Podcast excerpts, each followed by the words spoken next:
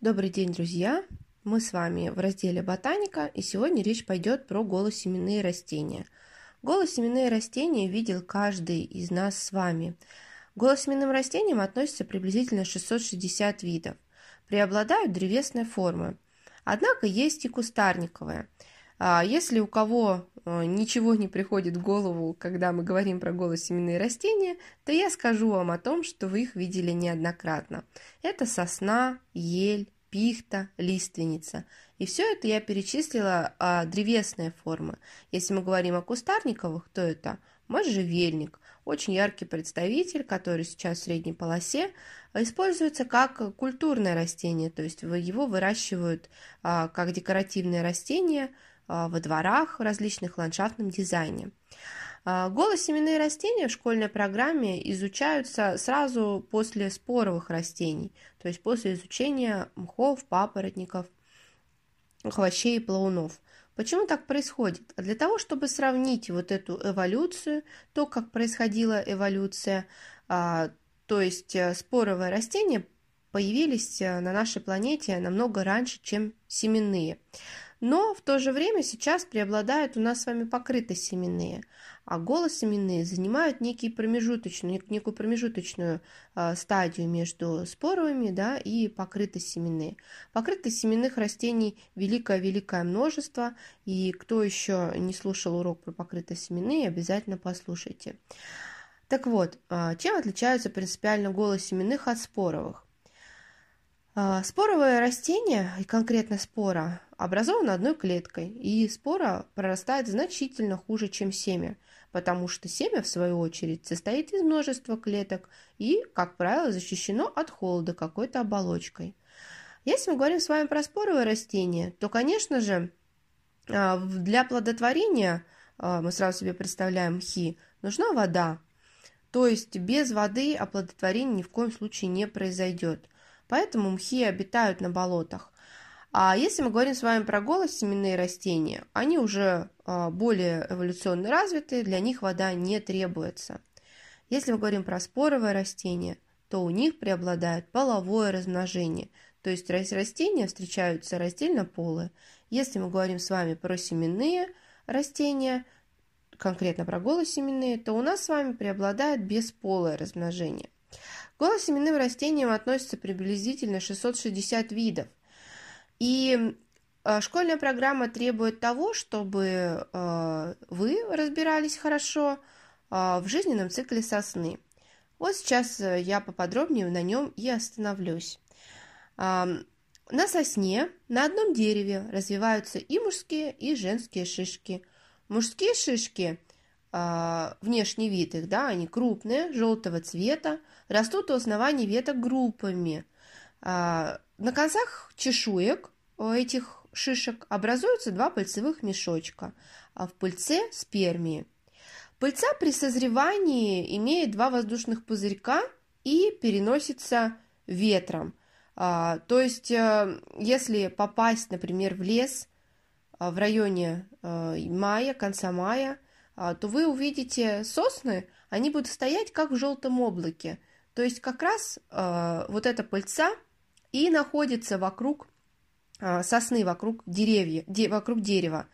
Э, потрясающее зрелище, то есть настолько легкая эта пыльца, что она даже не улетает от сосны. Она как облако окружает его. Если мы говорим про женские шишки – они маленькие, красноватые, расположены на концах побегов. Опять же, а, побег сосны отличить очень легко. Он будет отличаться по цвету, хвоя будет отличаться по цвету. Если те побеги, которые росли ранее, они будут темно-зеленые, а новые побеги, они будут светло-зеленые. У ели, кстати, то же самое. Женские шишки, они совсем малюсенькие, расположены на концах побегов. На концах чешуек у шишек находятся семязачатки – и в них образуется яйцеклетка. Пыльца а, с мужских шишек попадает на женские.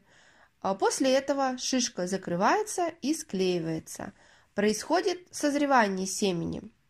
А, как раз здесь несет функцию смола. Да? Наверняка вы знаете о том, что смола выделяется через чечевички на коре голосеменных и, в частности, вот принимают участие в оплодотворении, склеивают шишки.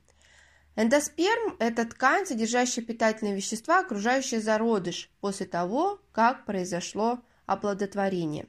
А оплодотворение у сосны происходит через год после того, как э, пыльца попала на женские шишки.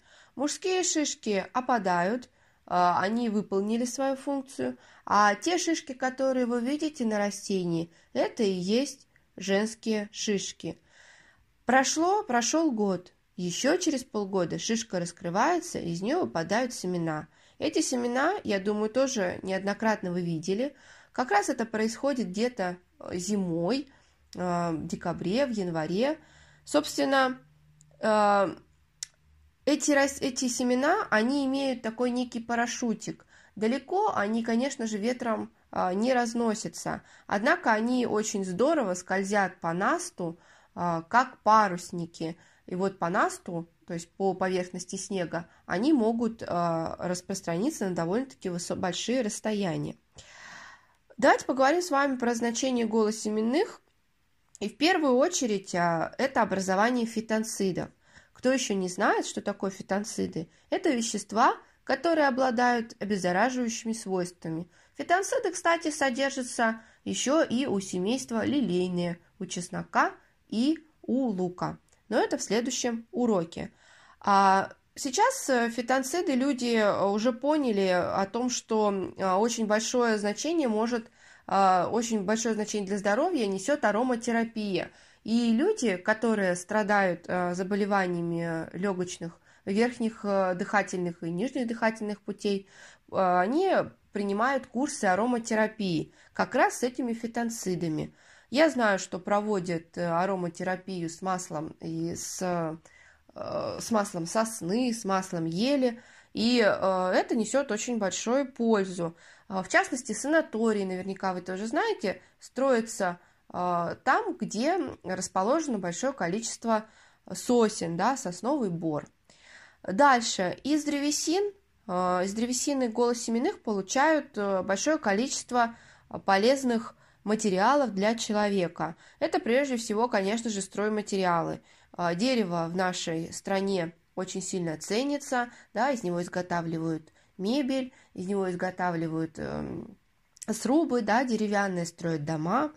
А также из древесины получают спирт, э, бумагу, пластмассу и канифоль. Канифоль э, – вещество, которое необходимо для всего мира лакокраски, будь то лак для ногтей или будь то лак, которым покрывают, например, яхты.